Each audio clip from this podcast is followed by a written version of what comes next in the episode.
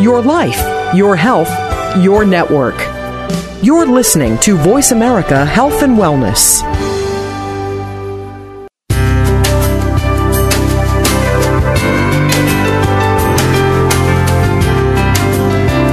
Good afternoon, and welcome to Frankly Speaking About Cancer with the Wellness Community. Your host is Kim Thiboldeaux, President and CEO of the Wellness Community. This hour is designed to inspire, inform, and to help you live better with cancer. Now, here's your host, Kim Thiboldeaux.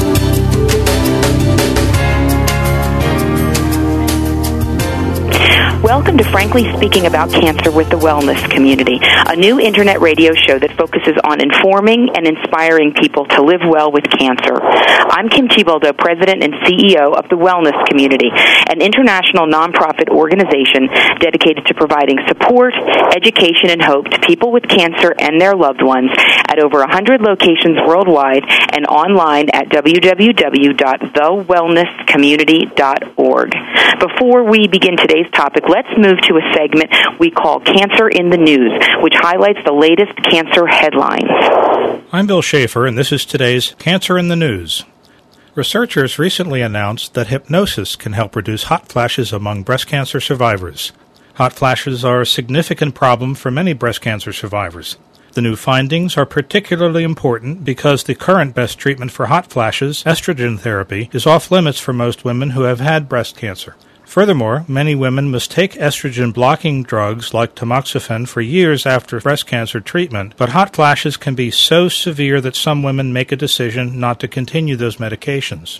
The study involved 60 breast cancer survivors who were randomly assigned to hypnosis once a week for five weeks or no treatment at all. Among the 51 women who completed the study, those who had hypnosis reported a 68% reduction in the severity and frequency of their hot flashes. This translated to approximately four fewer hot flashes a day on average for women in the hypnosis group, while there was little change in the control group.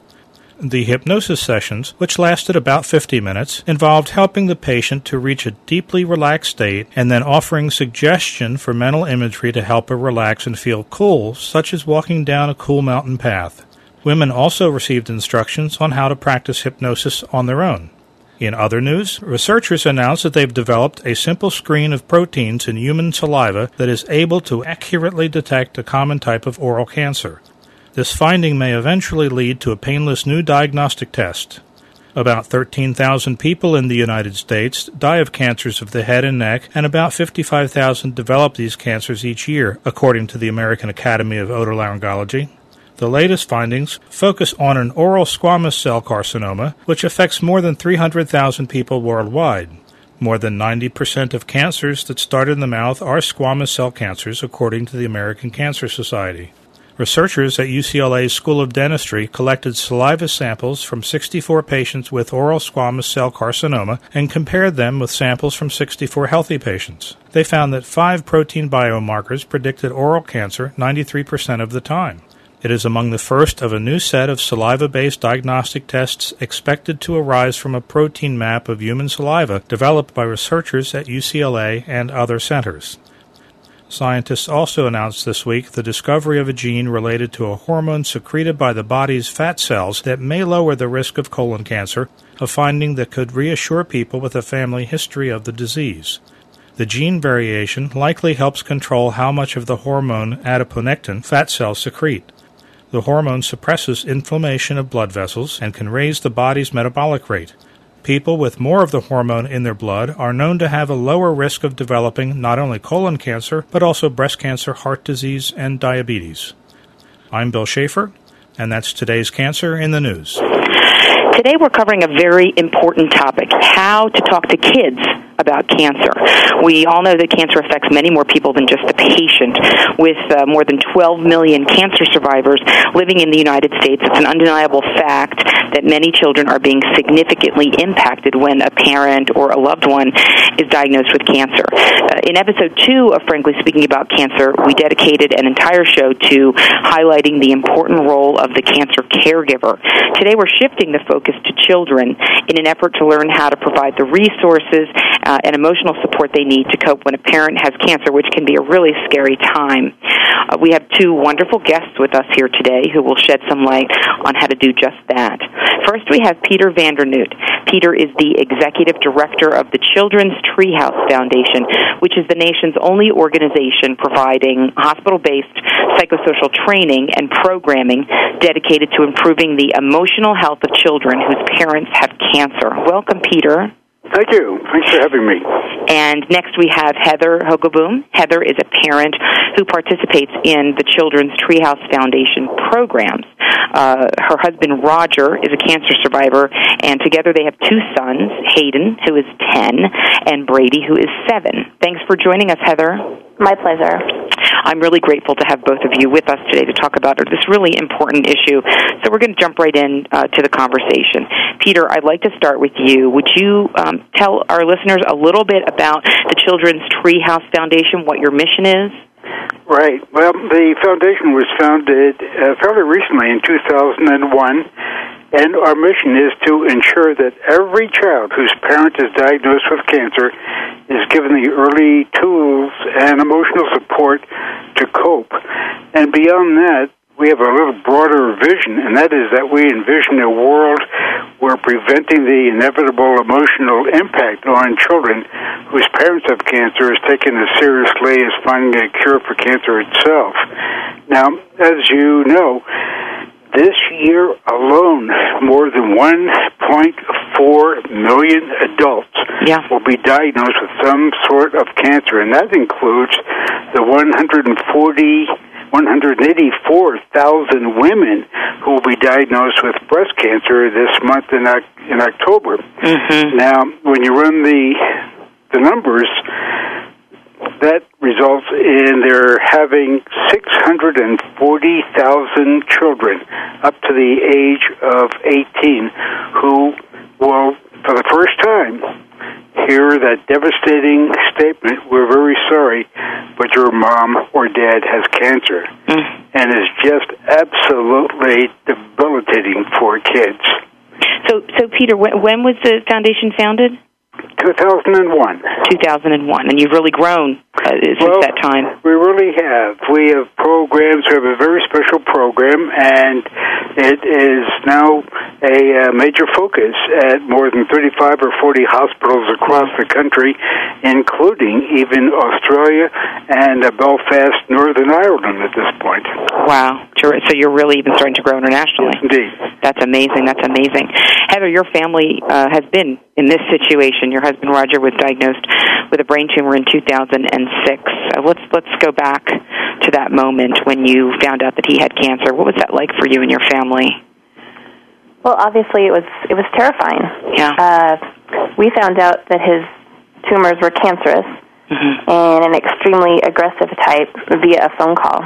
Unfortunately, mm. uh, we'd seen the MRIs that explained why he'd been having headaches and having problems retaining uh, short-term memory type issues. But it was a phone call from the neurosurgeon who had performed his biopsy, and I still get goosebumps thinking about his words to me on the phone. Basically, I'm so very sorry. Mm. You know, the pathology report came back. Your husband has glioblastoma multiforme, which unfortunately I had experience with that. I had a boss who had the very same type of tumors just seven years prior, and he fought a valiant battle but lost. So mm.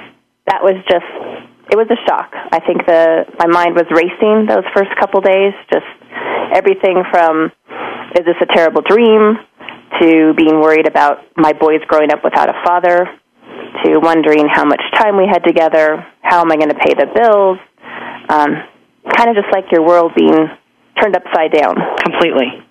Yeah. Completely. So we're going to get to obviously we're going to talk quite a bit about uh, the impact on your your young sons at that time. But but tell me a little bit more about when you got that diagnosis. What, what happened then? Did you did you guys see some other doctors? Did you make an action plan? Did um, did your husband Roger go immediately into treatment? Uh, what, what happened at that time when you got uh, the diagnosis? that was like on a gosh, I think it was even a Friday, believe it or not. Mm. So I felt like, well, that's lovely. Now we can't do anything because all the doctors' offices are closed, closed. for the weekend. Uh, grieved a little bit, cried, broke down, called our parents, and I think then I said, okay, I've got to rally. You know, the boys Yeah. are counting on me. I think Roger was in so much shock that I realized I had to take control. Um, I emailed friends and family and explained the situation and asked for help. Who knows doctors? Who knows anything, tidbits? Who can help me scour the internet? And we kind of kicked into high gear, and that following week started making appointments to get second, third, and fourth opinions about what to do. So you really, as the caregiver, were almost uh, the team captain. Really, you really sprung into action. Yes, juggled a lot of balls. That's for sure. To to take control, really, of the situation and try to put a plan in place. Yes. Well, let, so let's go. Let's let's go to your to your boys. Uh, let's go to your boys and talk a little bit, Heather, about. So you got this news, obviously devastating. Uh, you know, devastating moment. You and Roger were faced with this. Uh, two young sons at the time. Uh, did you tell them that weekend? How, when and how did you decide to tell them about this? They were very young. They were five and seven at the time. Yeah. Uh, they knew there was something going on. They Yeah. could obviously tell. I think just about every time the phone rang, I was closing the door, you know, walking out of the house to take that phone call. Um, but I was in crisis mode myself, and I think I was concerned that if I started breaking down in front of them, they'd get even more scared and concerned. So I stuck to the basics. Didn't lie about anything, but my conversations or explanations were pretty simple. Things like, you know, daddy's been having headaches, he needs to have surgery to find out what's causing it. Or, you know, they found out that he has some tumors in his head. That's what's causing the headaches. Now they need to do another surgery. Um, I was very afraid about using the word cancer. Cancer. It scared me to death. And again, I thought, they're too young. They, they don't need this. Mm-hmm. Um, But did that word did that word creep in at some point? it did. It did Yeah. because I think on the side they were wondering, Right. is this the same as cancer? It's out there in the mainstream media. Kids Yes. hear it constantly. Yes. So there did come a time about three weeks into it where it's like, does daddy have cancer? hmm And I had to just be very upfront and say, yes, unfortunately his tumors are cancerous, but we've got the best doctors on the case and they're going to do everything possible to help daddy get better. Yeah. So And did the kids were the kids involved when he was in treatment? Did the kids see him? Did the were they actively involved throughout? Very much so. I think one of the things I learned early on is to keep their routine as normal as possible. Mhm. So I didn't want them to miss school, miss soccer practice, miss karate. Um, use the help of lots of friends and neighbors and grandparents to make sure they didn't miss out on any of their activities. And at the same time, tried to bring them in when they felt comfortable going. Like, let's go visit Daddy. Can you bring him, you know, a poster that you drew a big picture? hmm Um, and I think their questions were very basic, like when is he coming home? Right. When is he going back to work? Um, Did they ask you if he was? us. Did they ask you if he was going to die? no, they didn't, and I think all of us were scared again to bring up that subject. Right.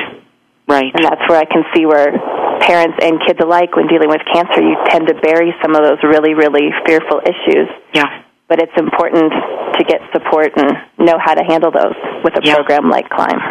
So, so Peter, in hearing Heather's story, th- this is this is a common experience that you come across every single day. Right. So, tell me a little bit more about uh, about the families that you're seeing, the families that you're talking to, and um, what that experience is like, you know, across the country. Well, no one has a an exclusive um, modus operandi of dealing with cancer when they're told, and Yeah. it is just so uh, shocking. But Heather did um, really all the right things. The the, the key thing is to very first, uh, immediately after the diagnosis, and I mean within within hours, is to find some time to discuss it with your spouse, your your partner, uh, other adult members of your family, and try to figure out when and how you're going to talk to your kids about cancer, because uh, they very quickly will pick up that something is is wrong. As Heather said, her kids five and seven knew something was wrong, but they weren't quite sure what. And if if a mom, for example, says, "Well, everything's going to be okay and and uh, things are going to work out all right, and I'm fine," but at the same time she's weeping and wringing her hands, clearly that's a mixed message, and the kids aren't getting very good information. So it if at all possible, it's really uh, desirable to postpone telling the kids about the the announcement for several days, maybe a week or two, while you figure out what the uh, diagnosis means, what additional treatment you might be uh, exploring, what second opinions and trips you might be taking to get those second opinions. Yeah. I think to get it so that you can sit down finally with your children, whatever age, and discuss it with them in a very unemotional tone so that you can have a, a, a basic conversation. And at that point, you can get into honest, timely, open, ongoing conversation in a uh, in a healthy manner. And the underlying message, of course, should be that you're going to do everything possible to win the the cancer battle, and the kids are going to be well taken care of and loved throughout, and encourage them to ask questions to. Uh, well, to get involved as much as they like, but also you have to anticipate that, especially if they're young, Yeah. they're going to uh, need to be reassured over and over again, and they're going to um, repeat some of the same questions. Right, In Peter. my- So, Peter, we're going to take a, just a quick break. Okay. Um, we're going to come back to this conversation because I want to get back to this topic of, of, of advice and what advice we're giving these parents. Right. And we'll be right back after the break. Your life, your health, your network. Voice America Health and Wellness. Effective cancer treatment requires more than just medication or surgery. For the country's 12 million cancer survivors and their loved ones, the social and emotional challenges of adapting to life with cancer are ongoing. How to handle coworkers' questions, how to get comfortable with new physical realities, how to reassure worried family members, or explain to friends your priorities have changed. For more than 25 years, the wellness community has been the nation's leader in providing free counseling, education, and hope for survivors and their caregivers. Whether online or at one of our 26 centers in the U.S. and abroad, the wellness community is ready to offer the support you need to live a better life with cancer. For more information on support groups, publications, nutrition, exercise programs, and more, call 1 888 793 WELL or visit us online at www.thewellnesscommunity.org. That's thewellnesscommunity.org. The Wellness Community, celebrating over 25 years of cancer support, education, and hope. It attacks the brain, and you might not know what hit you. It's a stroke, and it can cripple or kill you. If suddenly you're numb or weak on one side, limb, or face, It could be a stroke. Get help. There's no time to waste. it could even be a sudden severe headache without cause. If you wait to get help, time lost is brain lost. Maybe it's a loved one slurring their speech or dizzy. Call 911 and get medical help quickly. There are even more symptoms that I did not mention. So call or hit the web for information and prevention. Blacks have a higher occurrence. Do you want to know more? Call 1 888 4STROKE or visit www.strokeassociation.org. High blood pressure, diabetes, and obesity. All make the risk of a stroke more likely, But remember, if it happens, do not delay. or disability might be the price you pay. A public service message brought to you by the American Stroke Association and the Ad Council. Opinions, options, answers. Voice America Health and Wellness.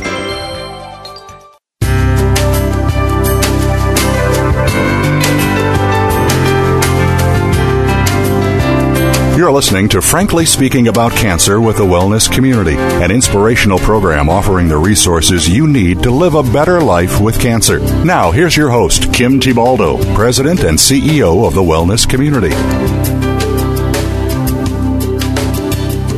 Welcome back to Frankly Speaking About Cancer. I'm Kim Thiboldeaux, and today we're talking about how to talk to kids about cancer. I'm joined by Peter Vandernoot, the Executive Director of the Children's Treehouse Foundation, and Heather Hogeboom, a parent uh, who is a participant at the Children's Treehouse Foundation. Um, I, I just want to go back to the conversation we were having before the break, Peter, and really this this uh, the idea of really what advice you're giving to these families when a parent is diagnosed with cancer. What advice you're giving these families in terms of when to tell the children that the parent has cancer and really how much information to give them. Heather, I think you know you said it so well that uh, that kids are kids are intuitive. Your boys knew that something was going on, uh, you know, in the house. So, Peter, you were saying Right. delay it a little bit, get your get your messages together, get yourself together, delay it a little bit, but but not too long. Let's go. Let's go Well, pick up there. That's right. In in my in our personal situation, my wife was diagnosed with stage four lung cancer uh, just about one week before Christmas um, in 1980, and it came completely out of the blue. She's one of those very healthy, normal people who, one of those 15% of people who gets lung cancer who had never smoked a cigarette in their life. Yeah. And she ran five miles every day and that sort of thing. So, bingo, suddenly it's a a week before Christmas, and she and I were informed that she had stage four lung cancer. Well, to tell the children that just before Christmas? We opted certainly not to do that. We were living in Chicago at the time, and we had planned a driving trip back to Colorado for a week's ski vacation. So, first question to the docs was, should we still take the trip? And Yeah. he said, yeah, go ahead and do that. But while you're doing that, think about if you want a second opinion. We'll set something up at MD Anderson down in Houston. Think about financial arrangements. Think of other uh, support people you want to talk with. So, Kim, what that allowed us to do, my wife and I, more than a week to sort through what we needed to do and how we were going to do it. So finally, on the long drive back from Denver to Chicago, we, we took a break, informed the kids, and needless to say, they were absolutely devastated. Uh, they- How old were your kids at that time? uh, they were 11 and 14. Mm. 11 and 14. Mm-hmm. And, but once we got back in the car, we had hours of uninterrupted time Wow. to drive back to uh, back to Chicago to talk about this. And so we were very, they're obviously bright. Um, we're kids, and so we were able to tell them openly every single thing we knew that this we, we were going to get the best possible help. We had decided we were going to get a second opinion, and once we got back to Chicago, we'd ultimately be um, making arrangements to go down to MD Anderson, get a second opinion. We're going to get the best possible attention um, we could, Yes. and we would keep them informed when with everything that we knew. At the same time, uh, besides encourage them to ask questions, we really encourage them to continue with their normal activities. They're very active in all kinds of things at school. Yes. It's very important that kids at all ages maintain some semblance of, of order. And uh, with Good. the, And with- so, go yeah, ahead. I'm sorry. Go ahead.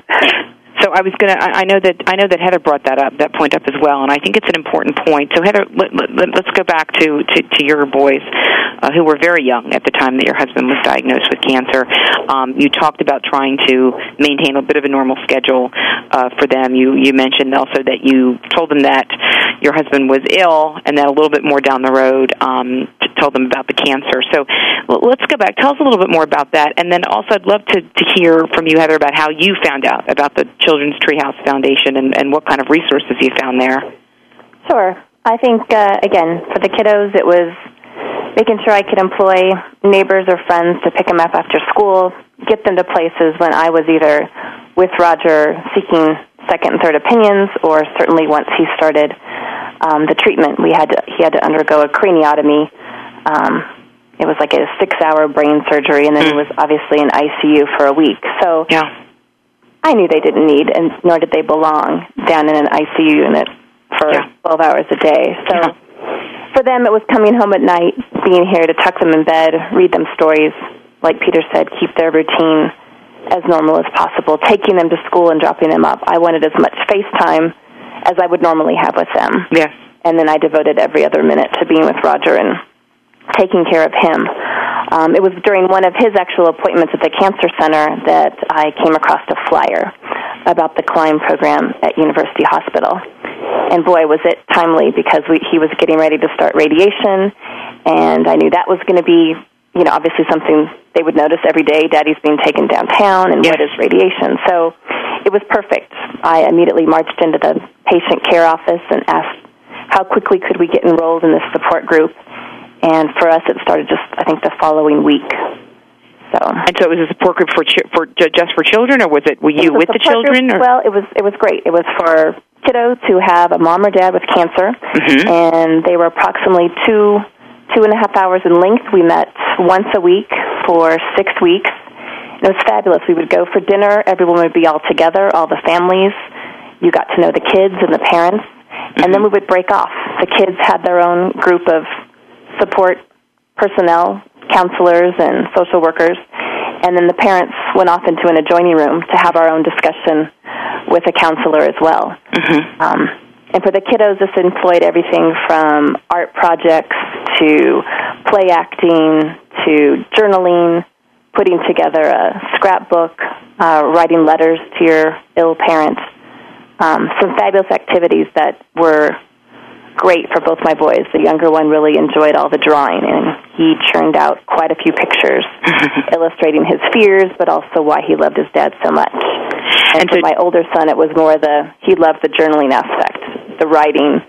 You know, whether it was fantasy stories that he came up with about his dad being so strong that he would beat this cancer, to writing a note. You know, here's why you're the best daddy. Wow. And and um, so you were t- together in the beginning with uh, was was Roger able to participate in any of these, or was he in treatment at that time? No, he was, and we had quite the. I was fortunate that my husband was there. There were some families where the parent was actively in the hospital battling, so it was the spouse that was participating with the kiddos. Mm-hmm. So they And- pretty much accommodated just about any situation. And when you went into the when you went into the adult uh, group, was it a, co- was it both patients and spouses in the group Yes. together? Yeah, we were in there together, um, sharing stories. A lot of times it was just kind of a weekly check in as to who has good news to report, who has challenges to report, um, how can we support each other. You know, what's your biggest issue right now with your kids and their concerns? Mm-hmm. And you'd find, even though kids were different ages and parents were battling different types of cancer, the commonality was obviously we were all so incredibly concerned about the well being of our kids. Yeah. And that's what brought everybody together. That was the that was the conversation. Yes. So much of it was around that. Oh yeah, you know, people just again, it was it was so raw for a lot of people that I could be gone. You know, they're telling me it was a mom dealing with cancer that you know I only have so many months to live. I think it's how do I get my life in order? How do I make sure my daughters, you know, are going to go on and be strong girls as they grow up if I'm not here? And Yeah. um, Pretty emotional Okay. stuff, huh? it was it was tough. I think we had lots of tears every week. I, I bet. I bet. So, so Peter, is this a common? Uh, we're going to take a break in just a, a minute or two, but is this a common kind of program that you provide at a hospital? Is that is is, or is that the core of your services? That, that's the core, and uh, we can go into a little depth about how it's structured, and but that's exactly it. So it's that it's really it's that support group idea. And are the program are the support groups run by by trained folks? Yes, they are, and, and what we do at the foundation is train those folks at cancer hospitals from across the country, and they attend one of our two workshops that we run each year. And uh, folks have come from coast to coast and from even uh, internationally. Uh, for example, we just completed just this very past weekend a workshop, and we had um, oncology social workers, nurses, and uh, a couple of PhDs from as far west as uh, University of California, San Francisco, and as far east as Vermont Cancer Center. And do people have to? Do you have to be a clinical person? You mentioned social workers, nurses, psychologists. Do you have to be a clinical person to be trained? Good question, but the answer is no. You Mhm. could be a, a child life specialist. Okay. You could be an art therapist. You can, just as long as you have some background and training and facility of working with children. Mhm. But but since we are targeting targeting these programs to be run um, essentially on the campuses of cancer centers, Mhm. uh, we normally um, are targeting toward um, hospital-based oncology social workers, nurses, and the like. Got it. Great. Today we're talking about how to talk to children uh, about cancer. We're having really a wonderful, uh, wonderful conversation, some good uh, thoughts, ideas, and tips on uh, how to talk to children about cancer, and some of the some of the support services that are out there for families uh, who are dealing with this situation. We are going to take a quick break, and we will be right back.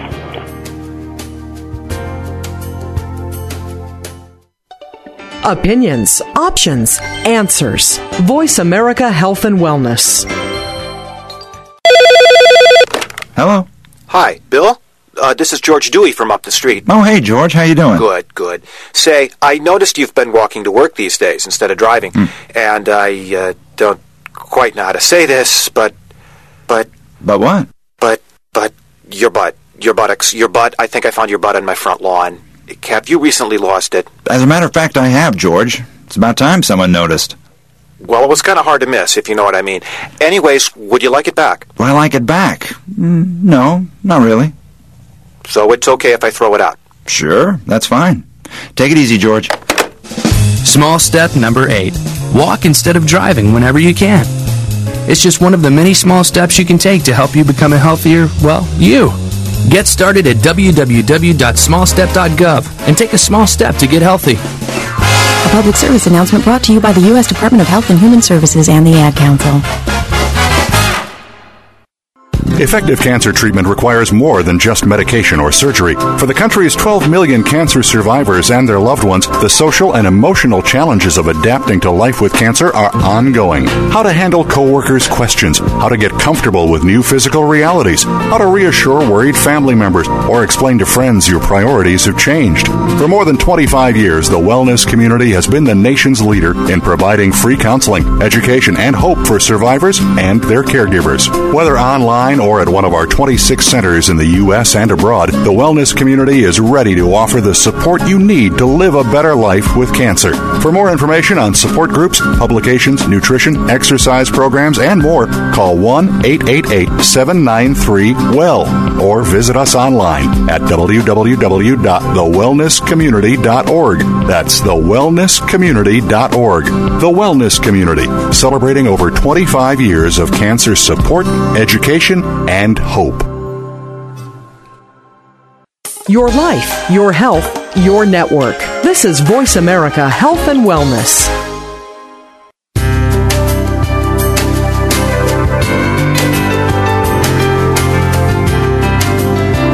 You're listening to Frankly Speaking About Cancer with the Wellness Community, an inspirational program offering the resources you need to live a better life with cancer. Now, here's your host, Kim Thiboldeaux, President and CEO of the Wellness Community.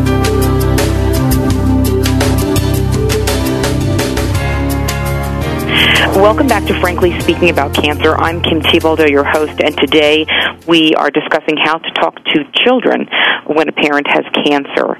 Um, Peter, you've told us a little bit about the mission of the Children's Treehouse Foundation. Why don't you tell us a little bit more uh, about your programs when when you're training people, how often uh, you're training people, how you follow up with them when they go back to their institutions to run uh, your programs? We'd, we'd love to learn a little bit more. Mm-hmm. Well, what we have developed uh, with um, wonderful input from some very knowledgeable people around the country, we've developed a six week long emotional support program for children, uh, parents with cancer. It's targeted principally for children about 6 to 11 or 12, but with slight modifications, it can be expanded for children a little younger than 6 and Mm-hmm. older than, than 12. But the uh, and the program is called CLIMB, C L I M B, which is an acronym for Children's Lives Include Moments of Bravery. And we run two workshops. Say that again. Say that again, Peter. Climb, C L I M B, sort of plays nicely off the Children's Yeah, I love it. Foundation. And it stands for Children's lives include moments of bravery. Great. And as a matter of fact, that uh, acronym came up from one of our participating PhDs. So We've had a lot of really uh, clever people working with us. So we have developed a training manual that covers a six week long emotional support program for these kids. Mm-hmm. And we run two workshops each year, one in Denver and one on the East Coast. And we generally get 20 or 25 professionals, mostly because we're targeting toward cancer hospitals and cancer centers or cancer centers. We uh, usually get oncology social workers, nurses, psychologists, and the like. And they come to the uh, two day training seminar, and in the process, we give them all the rationale and all the programming so that they can run back at their respective cancer centers a six week long program and repeat it several times throughout the year. And as Heather mentioned, most hospitals run it at about a, a one and a half hour to two hour sessions, perhaps on a Tuesday night, perhaps from six to seven thirty, something like that. And we recommend that the first half hour or so be a um, a group dinner with the parents and the kids, and it, it really is terrific because it gets all the parents together, perhaps for the first time. Um, they have a lot in common to discuss, and helps get the kids settled down. And you know, if you have uh, light uh, pizza dinner or spaghetti and meatballs, it's it's pretty easy for the kids and something that they love to eat. And what we the feedback we get is uh, most of the parents say, "God, this is one of the best." Um, attributes of the program. It's one night a week for six weeks. I don't have to cook. I don't have to cook. That's great. and so what they so then, as Heather mentioned, after about half an hour, the parents go off into another little session with a social worker where they can talk about their issues, how are the kids behaving, how are they acting up, yeah. what kind of resources are you using, what uh, help do you need, and so forth. What's happening at your household, but separately the kids are now uh, working with art therapists, social workers, and we have a whole series of activities, different activities for each of the six weeks. And the whole focus is to help those kids cope with their feelings. Each week is a different feeling. Happy, confused, scared, um, sad angry, all of which is building to uh, improving communications with the with their parents, so that they it's not so scary anymore. Right, and they can just put they can really put it out on the table. Exactly right. So Heather, um, you know, uh, uh, we have uh, now uh, wellness community programs at over 100 locations around the country, and we have uh, some wonderful programs for kids who have a parent or a loved one uh, with cancer. One of the things I've learned from traveling around to our different centers is that kids kids hold a lot of kind of misconceptions and myths uh, about cancer. A couple a couple that I've heard. Um, kids think that maybe they did something bad to cause the cancer. Um, I've heard that kids a lot of times kids think the kids think that like an uh, like any other illness that cancer is contagious. Um, you know, it's a disease, it's an illness, right? Someone catches a cold, we wash our hands a lot so we don't catch. So kids think that it's an illness that could be contagious. Um, w- did did you hear any of this from your kids, or were these some of the things that you were worried about when you were talking to them? I did, to them? believe it or not. I thought, oh no, they won't think that. But again, you know, they're 30 years younger than I am, and Yeah. certainly it. After we got through the basics, um, and it was pretty much during the, the sessions with Climb, they got much better and much stronger about being very upfront and asking me questions. And one of them was, "Am I going to get brain cancer?" Mm-hmm. you know, and you wish you had the absolute authority to say, no, no way, but you say, I don't think so, you know, that's not common, and you're a healthy young boy. Um, and then it also was, did we do something wrong? Mm-hmm. Did Daddy get the cancer because we did something wrong, or was it something we didn't do? So they, there's, Today we a, there's some blame, that- some blame, natural blame that you have to address. Oh yeah, and that's where you just have to give him a big hug and lots of reassurance and say, "No way, that is not the case." And the oldest one is very into science, and he was just intrigued when I, you know, was explaining some cells just, you know, started manufacturing themselves the wrong way. And I'm sorry, it's nothing we did or Daddy did, or Right. um, so he's very intrigued, and that's fun because I think maybe we'll have stimulated a desire down the road to become a scientist. Yeah, maybe he's going to be looking at brain scans and and become some sort of a yeah researcher to come up with a cure. So Yeah. but yes, very definitely those two, so that they could catch it or that that was something they had done. They had they had done. I know. I know some. I know a lot of times children too, when they don't understand cancer, you know, maybe they um, sometimes think that everybody dies from cancer. Um, uh, you know that's another one that I hear that they think that that cancer kills people and that that that really there's no other you know that you can't be cured from cancer or that you can't get better after cancer. Is that Well, one that you hear that you that you heard or, or that you well, hear, in our case, we luckily had some friends who had battled different kinds of cancers that I was able to say, Oh. look at so and so's mom who battled breast cancer and she's doing great, and Wow. it's three years down the road. Um, so we did have some ammunition there that was truthful and accurate to show them that people do beat this and they battle it, and yeah, you know, Daddy's strong and he's given it a hundred percent. So, so um, Peter, are those some of the myths that you address in the in the support programs for Yeah, children? Exactly so, because we know that for kids, young kids especially, are very egocentric, and uh, logically, they feel that the whole world revolves around them. And so, the three, we focus on the three C's that you are maybe familiar with, and that is that you can't cause cancer, you can't catch cancer, and you can help. There are lots of ways that you can help. And it's really important that we uh, drive that home with the kids because they have to see hear it over and over again. They're very concerned about whether or not they caused it. Uh, you know, a a six year old or a five year old is is likely to ask if let's say she's a young girl, she's going to say, "Did I cause mom's breast cancer because I was bad?"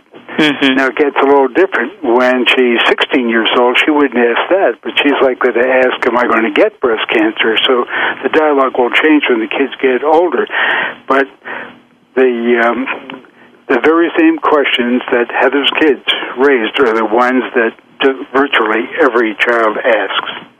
And so, um, so that's part of the training. The therapists that you have in for your training are trained specifically to address these issues with the children. Exactly right. And it's incorporated into the activities. Yes, it is. Yes, it is. Can you give us some examples of how that happens, Peter? We're going to take a break in uh, just a minute or two, but some quick examples of, of how some of those issues are incorporated into the activities in the group.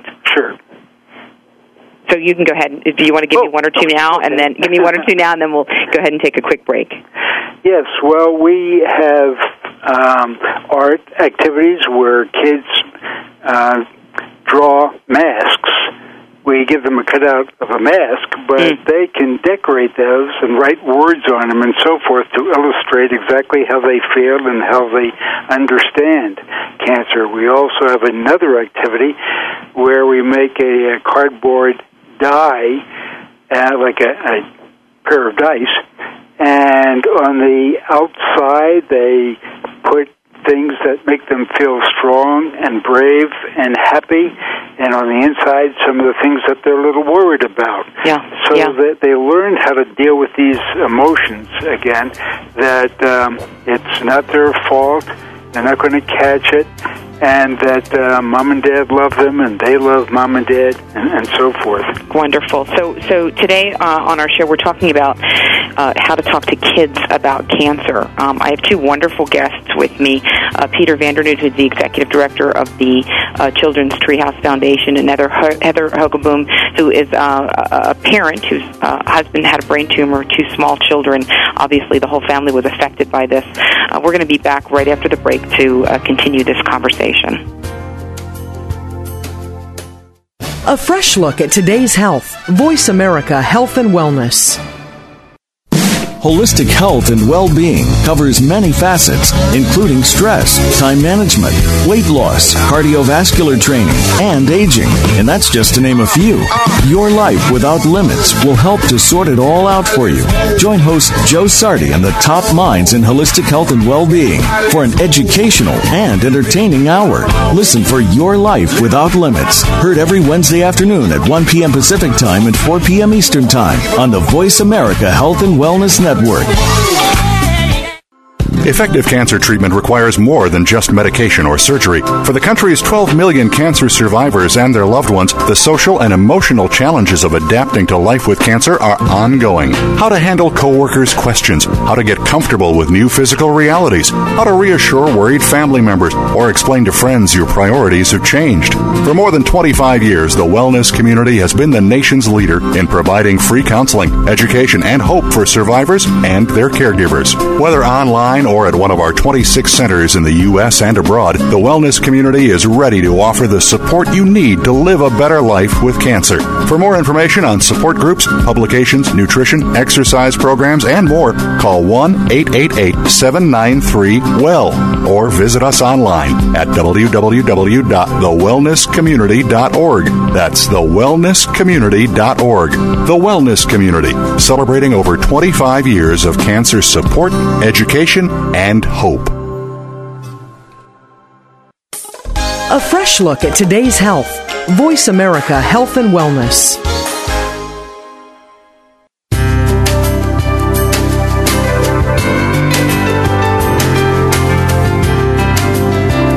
You're listening to Frankly Speaking About Cancer with the Wellness Community, an inspirational program offering the resources you need to live a better life with cancer. Now, here's your host, Kim Thiboldeaux, President and CEO of the Wellness Community. Welcome back to Frankly Speaking About Cancer. Uh, we've been going over how to provide children with the tools they need to cope when a parent is diagnosed with cancer. Um, Peter, as you know, what works for one person might not work for another. I, I, I would imagine children are no exception to that. And uh, how you talk to young children when a parent has cancer is different than how you would talk to, let's say, uh, you know, a teenager with cancer. What you say, the amount of information you disclose. Can you can you talk a little bit about those differences? Right. You're you're exactly correct, Kim. The dialogue changes quite a bit with the age of the children.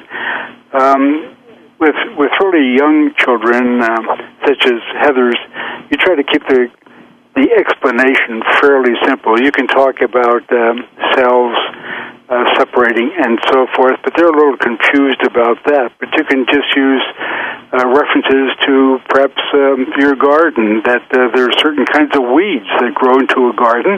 There are different types of weeds, and then use different types of ways to get rid of weeds. Hmm.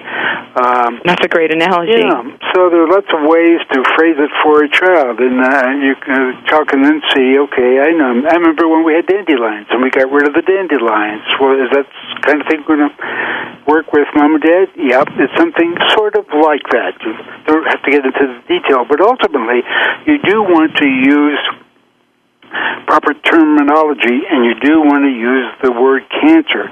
If you start to use um, normal or non-normal terms such as "well, Daddy has a boo-boo," well, they misinterpret that because whenever a child uh, bangs an elbow uh, against the door and gets a bruise, that's a boo-boo. So suddenly, they, there's there are boo-boos all over the place, and they're all tragic.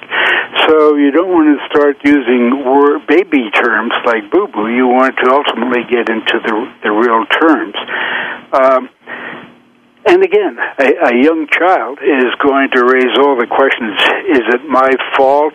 Did this happen because I I was bad? bad, right? Because I uh, wet my bed. Whatever, whatever happened. With teenagers, the dialogue gets a lot different. Yeah, teenagers are unpredictable. Um, their responses are going to be a lot different. They want more detailed information. Yeah. They're going to want to know more about the diagnosis, the treatment, the prognosis. Um, they want to know the truth, and they really want you to be really open with them. Now, at the same time, they're very sensitive uh, about about issues. It would be difficult for a teenage boy to talk to his mom about breast cancer. Yeah. So you have to deal with that, and and maybe. Uh, Maybe it's better if a doctor talks to him or some other adults, maybe uh, a clergy person, something like that. But so it's not uncomfortable. That's right. Where it wouldn't be comfortable. He- Um, teenagers want uh, teenagers want to contribute and help if they can, but uh, even so, it's likely to be awkward at at some point. Right, right. But they want consistency, and again, it's so important to still have them go to soccer games and still participate in their school activities. Yeah. Um, one thing that well, we'll talk a little bit more. It is just vitally important that kids, all ages, find themselves into some sort of a support group. Yeah. Whether it's our program, the Children's Treehouse Foundation, or something else, because because uh, a child may be in school or in a classroom, and he or she may be the only child with a parent with cancer, and so staring at the window and and being very concerned is is uh, abnormal for for that child and for that teacher. But when that child is with a group of kids, suddenly the feeling of isolation is gone. Goes away. They're that- connected I'm with someone who's going through the same experience. yeah, that's right. I'm not the only kid in the world Who's going through this. Other kids I can talk with, and we've had kids at MD Anderson, for example, um, have have embraced the climb program and said, "This is our private little club. Right. Keep coming." Right. Well, that's what we, you know, we know that when, you know, that that people start to feel isolated and alone, and they don't see any hope, and and the best thing to do is to connect with someone who's having that same Exactly right. experience. Whether it's the, whether it's you know Heather, you connecting with other spouses, whether it's your children connecting with other children who are going through this. Um, we're uh, starting to wind down a little bit here, but Heather, I would love to uh, hear from you. I know our listeners would love to hear, um, you know, what advice do you have for uh, a family uh, where one of the parents has been diagnosed with cancer? They have children. Um, what what advice would you give to those families, considering what you and your family have been through? I think the biggest one was trying to again stick to our family's routine for the kids. Yeah. Um, asking for help. I'm a very sufficient, self-initiating type person, but Yeah. boy, did I learn you've got to ask for help whenever Yeah. you can, and learn to accept help. Yeah. Um, and I think carving out time each day to give your kids your undivided attention. Um, Yeah. Obviously, sometimes you can't do that every day, but whenever possible. And for me, it was the basics of every night at bedtime, tucking each of them in individually, you know, answering questions, reassuring them, what was the best thing about your day, you know. Just making that connection. Making that connection. You know, now they've gotten older, it's things when we're driving home from school or activities when I have them one on one, then I can hear what's going on with their day and kind of do a little status check.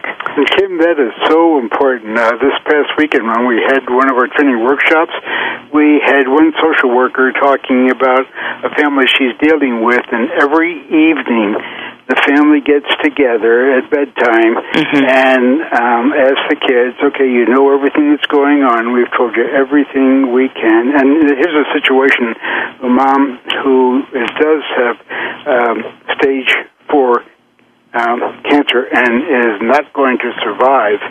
And she's just in her 30s, but every night they get together and they've the kids have been through all the support groups and so forth. They're about they're five and seven, and so are there any more questions? Any questions? And her youngest was was trying to express a question and and was tossing and turning, and mom could see that the child was having a little trouble coming up with a question and actually voicing it, and finally. Finally, she said, "Well, Brad, do you have a question you want to ask me?" And they've already gone through all the cancer stuff. And Brad says, "Well, yes, Mom. I really want to know: Is there a Santa Claus?" Let's get our priorities straight here. right. So, what you allay are a lot of the other fears. That, You know, you have a nice opportunity to talk about other things as well. Yeah. So Heather Hayden is 10 now. Brady is 7. Yes. How are they doing? They're doing great. They're my inspiration every day. They're my little warriors, and uh, I continue to get out of bed and face the world because of them. So I'm very thankful I have them. So I'm sure they're thankful they have you too. you guys And, you know, one through of the books I know Peter probably wouldn't say this, but on the Children's Treehouse Foundation website, yeah. folks can order an excellent book, of which Peter is the author, but I found it to be indispensable, and it's called Helping Your Children cope with your cancer.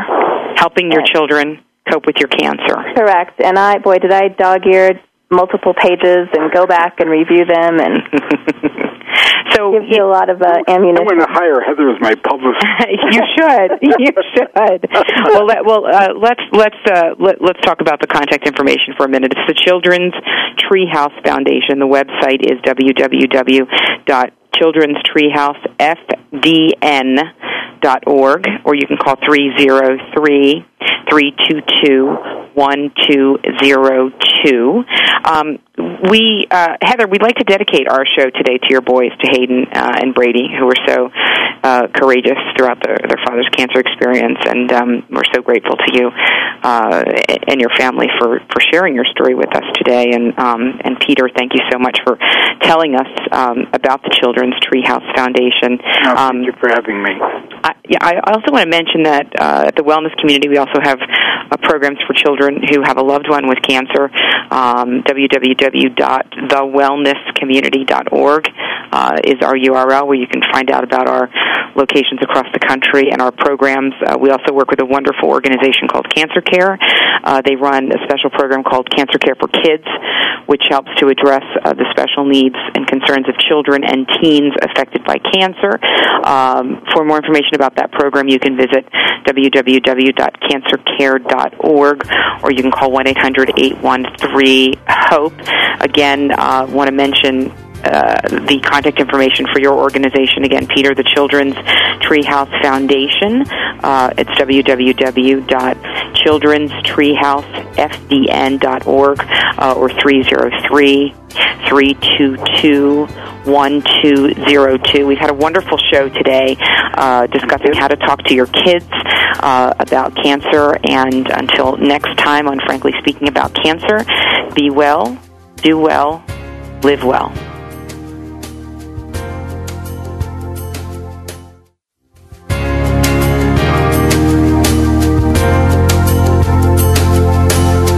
Thank you for joining us for Frankly Speaking About Cancer with your host, Kim Thiboldeaux. We're here for you every Tuesday afternoon at 1 p.m. Pacific Time and 4 p.m. Eastern Time on the Voice America Health and Wellness Network. In the meantime, stay connected online at thewellnesscommunity.org. That's thewellnesscommunity.org.